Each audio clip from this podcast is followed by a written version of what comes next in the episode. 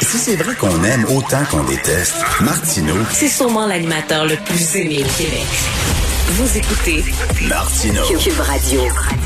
Alors, je reviens sur l'affaire de Pascal Nadeau parce que c'est quand même une bombe. Pascal Nadeau, donc, euh, qui dit euh, ne pas avoir quitté le téléjournal de son plein gré. Elle a été euh, démissionnée, comme on peut dire, parce qu'elle aurait dit un mot de trop sur le plateau du téléjournal. On ne sait pas exactement c'est quoi. Moi, je vais vous le dire, là tous les commentateurs, tous les journalistes, on a un épée de Damoclès au-dessus de la tête et on a tous peur de dire le mot de trop, de peur de perdre notre job. Mais là, je vous le dis, les chroniqueurs, les animateurs de radio, c'est sûr qu'à un moment donné, on va dire quelque chose qui va choquer certaines personnes. C'est certain qu'à un moment donné, peut-être que nos mots vont dépasser notre pensée. Tu peux pas faire deux heures et demie, trois heures, quatre heures de radio par jour, faire des commentaires un peu à gauche et à droite et sans qu'à un moment donné, effectivement, poup, t'en échappes une. C'est correct. Ton boss t'appelle dans le bureau.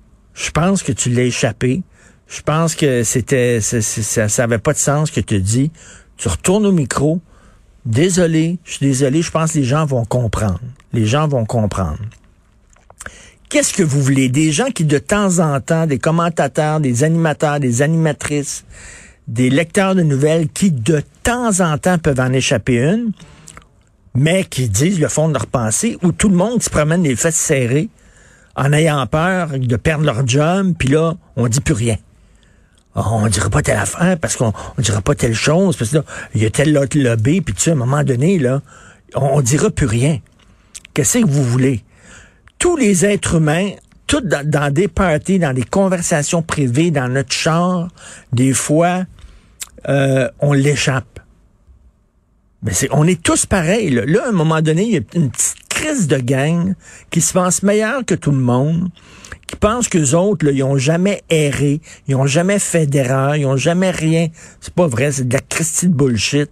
Et là, qui sont là, ah, là, ils vont déterrer, ils vont aller sur ta page Facebook, là.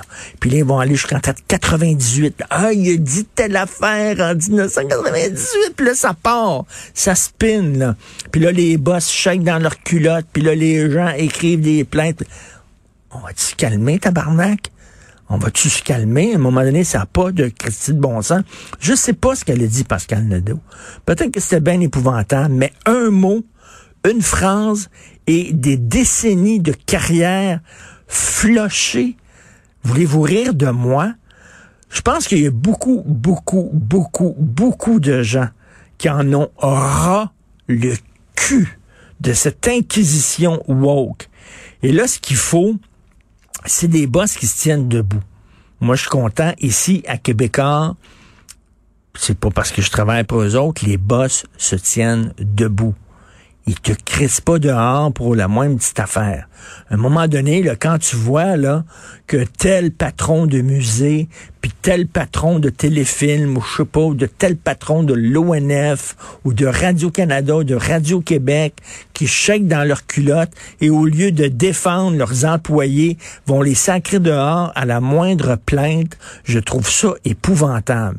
Puis là, il faut que tu fasses tes excuses publiques, là, puis te flageoler, là, comme pendant la Chine de Mao, quand tu disais quelque chose contre les autorités, ils te mettaient sur la place publique, tu montais sur une chaise et tu avais un écriteau sur le cou, autour du cou, là, qui dans lequel euh, on inscrivait tes crimes. J'ai dit telle affaire, tel jour. Puis là, tu étais debout sur une chaise et les gens du village défilaient devant toi et te crachaient au visage toute la journée. C'était comme ça dans la chaîne de Mao. J'ai un livre chez moi de photos, un photographe qui a pris des photos dans les places publiques des villages pendant euh, la Chine, pendant le règne de Mao. Et c'était un photographe qui a fait, il a publié un livre par après et on voit ça. Le genre d'inquisition complètement. Ben, c'est ça, là, actuellement.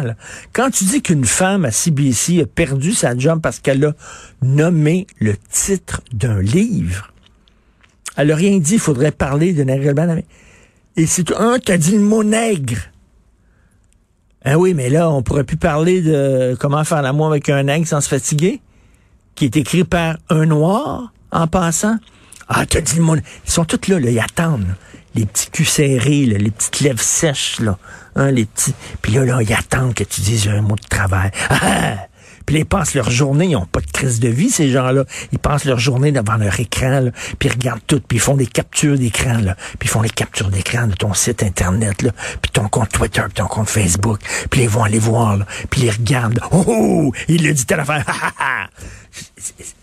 C'est de la maladie mentale. Vous êtes des malades mentaux, ces gens-là. Et que des débiles fassent ça, c'est une chose, mais que des directeurs et des directrices d'institutions disent Ah, on a reçu, on a reçu une plainte, le Bisoun 24 a écrit à 3 heures du matin, Bisoun 24 était pas content de ce que On s'en calisse de Bisoun 24. M'en fous. Voulez-vous une photo de Bisoun 24? Il mesure trois pieds et deux, là. Il y a des boutons partout, il n'y a pas de dents. Il vit dans le sous-sol de chez ses parents, puis il a 52 ans. C'est ça, Bison 24. Ce qu'il pense, là, on s'en sac. Et là, de dire, là, et puis là, t'es surveillé maintenant par tes confrères, tes consoeurs de travail, parce qu'ils veulent le montrer, hein.